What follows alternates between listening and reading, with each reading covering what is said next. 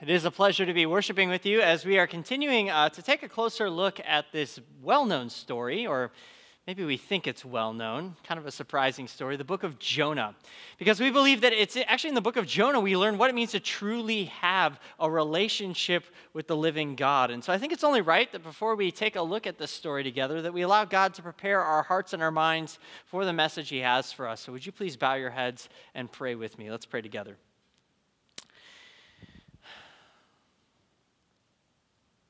Oh Lord, your thoughts are indeed precious to us. And so, as we come before your word, we ask, Lord, that you would give us open hearts and minds to receive it. That you would teach us what it means to truly have a relationship with you and not simply to go on the basis of our own strength or our own wisdom, but to truly know you for who you are. And Lord, I pray that the words of my lips and the meditation of my heart would be pleasing in your sight. O God, who is indeed our rock and our redeemer. Amen. So, over the years, as I've been teaching people how to read the Bible and to read Scripture, one of the things that I've often said is that if you don't find certain things in the Bible funny, you probably aren't reading it appropriately.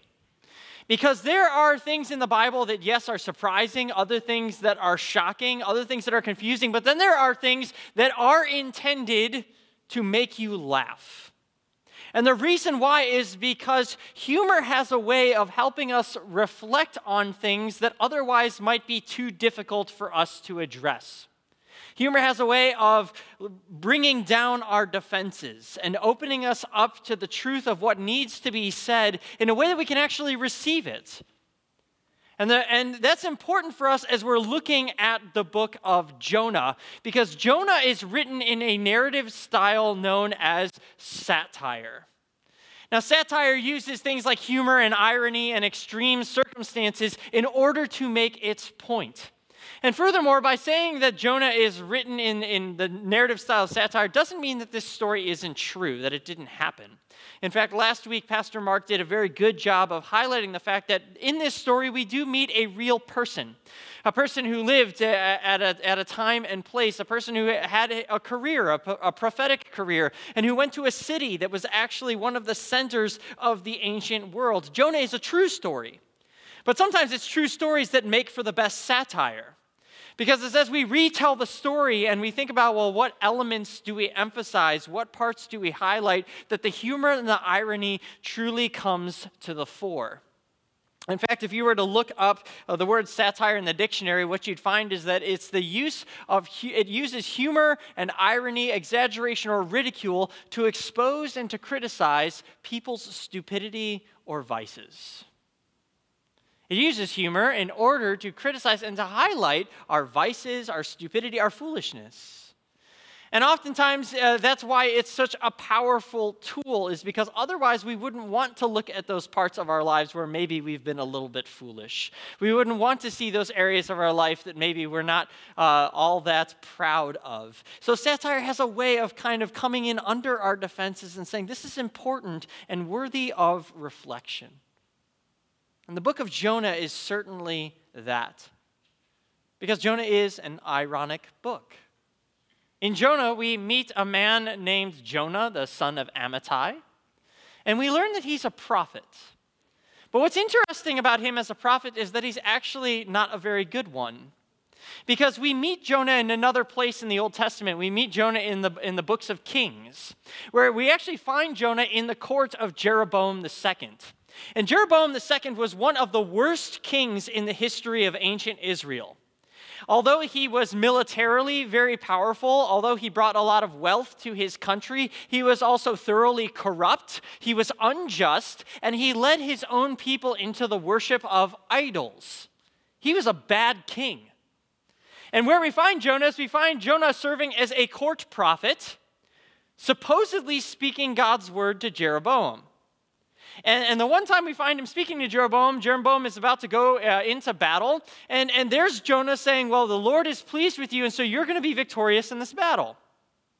But one has to wonder whether Jonah is saying that simply because he knows Jeroboam's track record on the field of battle, or whether he's actually received a word from the Lord. Because while Jeroboam goes into battle and is successful, there was another prophet who was also sent by God named Amos. And Amos comes to Jeroboam and says, Yeah, you've been successful on the battlefield, and yes, you've brought wealth to our, nation, but you are corrupt. And because of your wickedness and injustice, God is going to bring justice upon this nation and carry them off into exile. One of the things that we learn, if you are familiar with Old Testament history, is that the words of Amos actually come true. The northern kingdom is defeated and they are carried off into exile. And so that should tell us something about Jonah. That Jonah is what the Bible refers to as a false prophet. Not a false prophet in the sense that everything that he says doesn't come to pass. I mean, obviously, he somehow got that battle prediction correct. But a false prophet in the sense that he speaks, he claims to speak on behalf of God when he doesn't actually do so. He speaks words of comfort to this corrupt king rather than speaking words of warning as Amos faithfully does. And so the fact that we, in our very opening chapter, we are introduced to Jonah, we should immediately be suspicious about this character. We should immediately be suspicious about who he is and why he's here. Because one of the things that we are going to see, especially as we dive into Jonah chapter 1, is that at the heart of chapter 1 is actually a surprising comparison. We're going to be introduced to two different groups of people. We're going to be introduced to some pagan sailors and to a prophet on the run. So let's take a look. If you have your Bibles, open up with me uh, to Jonah chapter 1. Uh, it is found uh, in the Old Testament after the books of Amos and Obadiah. Uh, it's uh, found before Micah. If you need to use the table of contents, that's okay because it is found in kind of an obscure part of Scripture. But uh, the book of Jonah, it's a short story, but it opens with these words. It says, Now the word of the Lord came to Jonah, the son of Amittai. Arise and go to Nineveh, that great city, and call out against it, for their evil has come up before me. Immediately, we're introduced to this narrative device of satire because the false prophet actually receives a real message. The false prophet, who hasn't heard from the, a word from the Lord in his entire career, suddenly has God show up, and God says, Hey, I do have a job for you. I want you to arise and I want you to go to Nineveh, the great city, to call out against it for all of its wickedness. Nineveh was the capital of the Assyrian Empire. They were enemies of the people of Israel. And God is saying, Hey, Jonah, I do actually have a job for you. Now, you would expect that a false prophet in that moment is just like, Man, my whole career I've been faking it, but finally I get something good. I've got a job to do. But instead of going, what ends up happening? Well, upon receiving this word, it says that Jonah rose to flee to Tarshish from the presence of the Lord. He went down to Joppa and found a ship to go to Tarshish. He paid the fare, went into it to go with them to Tarshish away from the presence of the Lord. Twice in a few short verses, it says that Jonah is trying to flee from God's presence. The prophet finally gets a legit assignment and he books it in the other direction. And it's been really funny to like try and read different commentators locate where Tarshish is uh, because we're not really sure. Uh, it was apparently on the other side of the Mediterranean Sea from where Israel was, a long ways away. Basically, what he's doing is he's trying to run to the other end of the earth.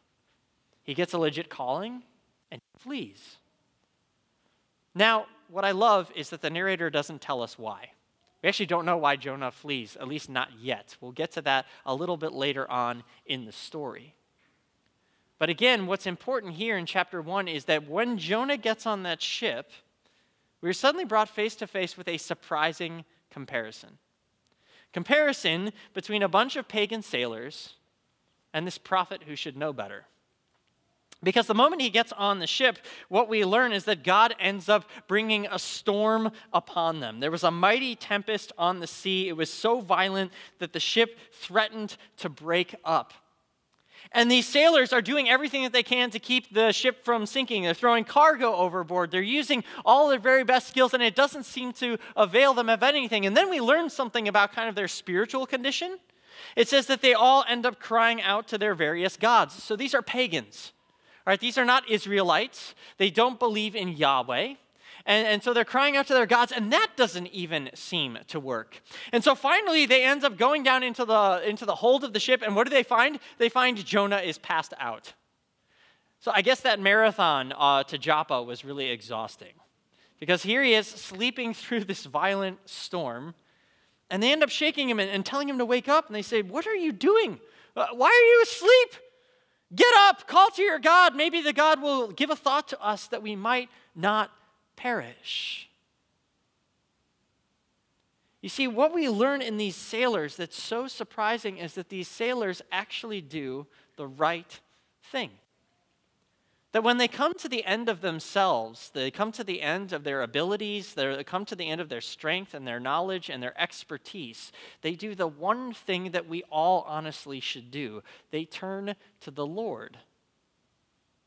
They say, we, we need to know whatever God it is that you apparently worship. And then later on, when Jonah tells them that he worships Yahweh, the creator of the heavens and the earth, it says that the men are afraid and, and they actually go out of their way to placate Yahweh and, as best that they can. Ultimately, in the end, what they, what they do is they cry out to God for forgiveness. You see, what's surprising is that these pagan, these rough and tumble pagan sailors, suddenly become worshipers of the one true God. Now, I said that this, this story is important because Jonah helps us to understand what it means to truly have a relationship with God. And, and what we see right here is that what it, what's involved in worshiping and, and having a relationship with God is coming to the end of yourself. That's where a relationship with God be- begins, is when we come to the end of ourselves. You see, we live in a society where we have everything provided for us. And so oftentimes we can go about our days not really needing God because we have everything that we could possibly require. And I think that this is part of the reason you get certain people saying that religion is for weak people or for foolish people. Because we live in a society that tells us we're supposed to be independent. We're supposed to rely on our knowledge and our skill set we don't really need God. We're really just supposed, I mean, this is just an excuse for not taking responsibility for ourselves and for our lives and, and doing what's absolutely necessary. And yet, these sailors, when they finally come face to face, when they finally reach their limits, the limits of their expertise, they end up crying out to him. Because the reality is, is that there will come a moment in our lives when we are brought face to face with our end. And in those moments, no amount of wisdom, skill, strength, or expertise can possibly avail us. You see, these sailors were not amateurs. If they knew how to sail from Joppa to Tarshish, it means that they were familiar with the Mediterranean Sea, that they knew how to handle its storms and its tempests, that they knew how to handle its tides and its currents and its winds. And yet, here, when they are finally brought face to face with death, they realize none of that matters. And I think that this is part of our problem. Part of the reason that we in our society today don't seem to have a lot of room for God is because we bought into the lie that we're self sufficient. And yet, suddenly, these sailors realize their idols can do nothing for them, their gifts and their skill set can do nothing for them, the ship that they've put their hope and their trust in can do nothing for them and so they cry out to God. See, this is important because what, what God is basically saying is He's saying, I don't want to just have a relationship with people who have it all together. In fact, I want to have a relationship with the people whose lives are falling apart, who are swamped and overwhelmed by storms. Because it's in those storms that God desires to meet with us. It's in those moments that He wants to show us that His strength is sufficient for us. That He is the one who not only can calm the seas of our lives, but who will sail with us through it. These sailors respond rightly. They turn to God as the one source of hope and security in a stormy world. But that then brings us to our other comparison, and that is with Jonah. Because Jonah, the moment he wakes up and sees what's going on, does something really fascinating.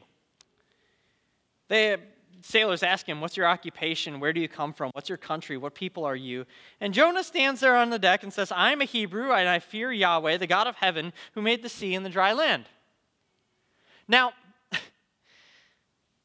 remember that this is satire. Because if we slowed down for a second and really thought about it, we would realize just how pompous and foolish this speech is. Okay? Because notice what Jonah doesn't do. Jonah doesn't wake up and go, oh my goodness, we're, uh, we're going to sink. Let me help, and start throwing things overboard. No, he doesn't get on the deck and start tying knots to see if he can assist. He doesn't even come out and admit that he's done anything wrong. What does he do? He stands on the deck and he offers a pompous windbag sort of speech I am a Hebrew, and I fear Yahweh, the maker of the sea and the dry land. Now, here's why this speech is pompous and foolish. If Jonah actually believes that God is the God of the universe who made the sea and the dry land, what on God's green earth gives him the idea that he can run away from him? This is a pompous speech, and a foolish one at that. Jonah, standing up in the midst of these pagan sailors, says, Well, you know, I'm a Hebrew. I don't believe in all of your small, piddling little gods. I believe in the God who rules over everything. And any smart sailor standing on that deck would be like, then what are you doing here? Why are you trying to run from God? But that's exactly what Jonah is doing. You see, Jonah shows us where not to look for a relationship with God. We're not to look for a relationship with God in our theological knowledge or understanding. We're not to look for a relationship with God in our pedigree and our current attendance in church. See, Jonah's like, I'm a Hebrew. We've always worshiped the Lord. I know all these right things about him, but see, he's missing the point. Because the reality is, is that what God desires most is a repentant heart, not an overly large brain. And yet, that's exactly where Jonah seems to bank his hopes on. Jesus uh, had to deal with people like this in his day. They were called Pharisees. These were people who knew the scriptures inside and out. The best of them could recite entire books of the Bible from memory. These were guys who were, had huge theological brains, but tiny, withered little hearts. And that's exactly who Jonah is. See, Jonah is a mirror for us, he's a warning for us about what happens when we let our knowledge about God get in our relationship with God. Make no mistake, doctrine and theology can be very, very important, but only if it is in the service of cultivating a humble heart before the God of the universe. Jesus said it very, very clearly to the Pharisees of his day. He said, You guys search the scriptures because you think that in them you have life, and what you don't realize is that they all point to me He says all your theology, all your biblical knowledge is meant to cultivate a humble, soft heart in relationship with God. And sometimes the worst damage that's being done to Christian witness these days is by people who have all the theological right answers and yet have no love, compassion, or humility. I'll be honest, before I came to faith, these were the types of people who turned me off. People who walked around my school with Jesus t shirts and WWJD bracelets on their wrists, who knew all these right answers and talked about how Jesus was a God of love, but then when they actually like treated people who weren't fellow Christians, the way they treated us was like dirt. It turned me off to the church for a really, really long time. greatest damage done is by pious windbags who don't know the God that they're talking about. And that's who Jonah is. And so this story is really meant to be a reflection for us. Because what we see is that Jonah is still running. Even when Jonah finally fesses up and says, Yep, it's me, my fault. Uh, I'll tell you what you can do. You can throw me in the water. Even here, he is still running from God's presence. Because notice, at no point does he actually ask God, okay, Lord, I'm sorry, I did wrong. What do I need to do to save these sailors in this ship? Because I know it's my fault. That's not what he does. He says, just toss me overboard. I'll, you know, I'll sink in the storm. You guys will be fine. He's still running. He would rather drown than go to Nineveh. He would rather drown than be obedient to God. And I think for many of us, when God actually comes and calls us to obedience and calls us to follow Him, we are so hooked on our own agenda that we would rather sink than actually follow. And so the question we have to wrestle with is who are we really in this story? Who actually are the ones who are justified before the Lord? The pagan sailors or the runaway prophet? The answer that the narrator wants us to arrive at is the sailors. Because they do the one thing that's needful they turn. You see, that's what repentance means. We tend to think that repentance means saying that I'm sorry. Now, certainly, I'm sorry could be a part of that, but ultimately, in the biblical sense of the word, repentance is about turning. It's about turning from our own way and turning toward God in our uh, and turning toward God in everything, times of need and times of plenty. And that's exactly what the sailors do. They turn to the Lord. And even in a moment when they finally cave and they say, All right, we're going to throw this guy overboard, listen to their prayer. They address God by his personal name. They say, Oh Yahweh, let us not perish for this man's life, and lay not on us innocent blood. For you, Yahweh, have done as it pleased you. These pagan sailors become worshipers of the Lord. And the invitation in the story is to say, So where am I on this spectrum? Do I have a soft heart before my God? Or do I pridefully, arrogantly lean on my own understanding? Martin Luther, the great founder of the Reformation, at the very beginning of his 95 Theses, this document which kicked off the entire Reformation, his first line is this He says, When our Lord and Master Jesus Christ said, Repent, he intended that the entire life of believers should be one of repentance. What he means is that every single morning we are to wake up with a humble heart before our God, saying, Lord, help me to go about your ways today and not my own. Help me not to rely on my own strength or my own understanding, but on yours. Help me to go in the direction that you would want me to go. See, one of the things when people ask, like, what, what does it really take to be a, a Christian? What does that really mean? I actually uh, have kind of provocatively started to say, well, it's really about your orientation. Are you oriented toward God or away from Him? That's the starting point. Jonah, the prophet of God, although he had all the theological knowledge in the world, was oriented away from God. These pagan sailors who still had a lot to learn were turned toward him, and that made all the difference in the world. Because you see, when we turn toward God, what we see is we see him for who he is. The God who, yes, is the one who rules over the land and the sea, but also the God of mercy and grace. He's a God who, unlike Jonah, gets into the boat with us to save us. Those of you who are familiar with the gospel stories will, might remember uh, this, this story about a time when some other fishermen went on a sailing trip. And in the boat was another prophet who was sleeping. But when the wind and the waves came against them and they found themselves overwhelmed and cried out, he woke up and said to the, to the storm, Shh, be still, and rescued his friends. See, Jesus is the better Jonah.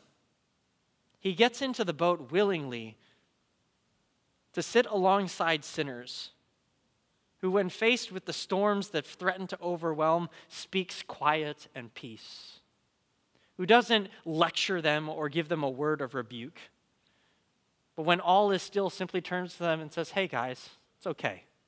Where's your trust? When Jesus says, Where's your faith? That's really what he's asking. It's like, Where's your trust? Because your trust can be in me. And the reason why we can trust Jesus with every storm of our lives is because we see the lengths that he's willing to go in order to carry us. That unlike Jonah, who wanted to be tossed in the deep in order to run from God, Jesus was willing to be cast out into the darkness in order that we might live. Jesus actually even refers back to this story when he talks about his mission and his purpose in Matthew 12. He says, Just as Jonah was three days and three nights in the belly of the great fish, so will the Son of Man be three days and three nights in the heart of the earth. Jesus says, You can trust me because I will go into death for you. I will go through death ahead of you. And I will walk into the sunshine of eternal life and usher you into a kingdom that has no end. Jesus is the better Jonah. He is the God who enters into our world to walk alongside us, to sail and navigate life's most difficult storms, to ultimately bring peace and healing, forgiveness and new life. I'm glad that Jonah was not the promised prophet, but rather that his life points us to the one who is better, the one who is greater, the one who is humble merciful, kind, yet also in control, powerful, and the one who rules over the wind and the sea. This morning, the invitation in the book of Jonah is to simply come to God as you are, to lay down the things that we usually rely on, and simply to be present to the Lord who calls us and desires to have a relationship with us. And so, if you are counting on your theological knowledge or getting your life all cleaned up before you can have a relationship with God, then hear this clear message from Jonah. That's not what it's about. It's about simply turning toward the one who has been chasing you all along, responding to the voice that's calling, and being welcomed into a loving relationship with the one who alone can calm every storm. And so it's with that in mind that I wanted to pray. Would you pray with me? Lord Jesus, we give you thanks that in the midst of life's troubled seas, you come not to judge or to lecture, but you come in order to bring peace and stillness. We thank you that you come to us not when we've cleaned ourselves up, but you come in humility to broken people in order to give us new life. And so, Lord, we pray that we would lay all of our other responses and competencies, all the other things that we're relying on, down at your feet. And like those sim- sailors, simply cry out to you. And in doing so, may we learn that you truly are the Lord of peace, who brings stillness in the midst of chaos, and who ultimately promises us a life that has no end. It's in your name, Lord Jesus, that we pray. Amen.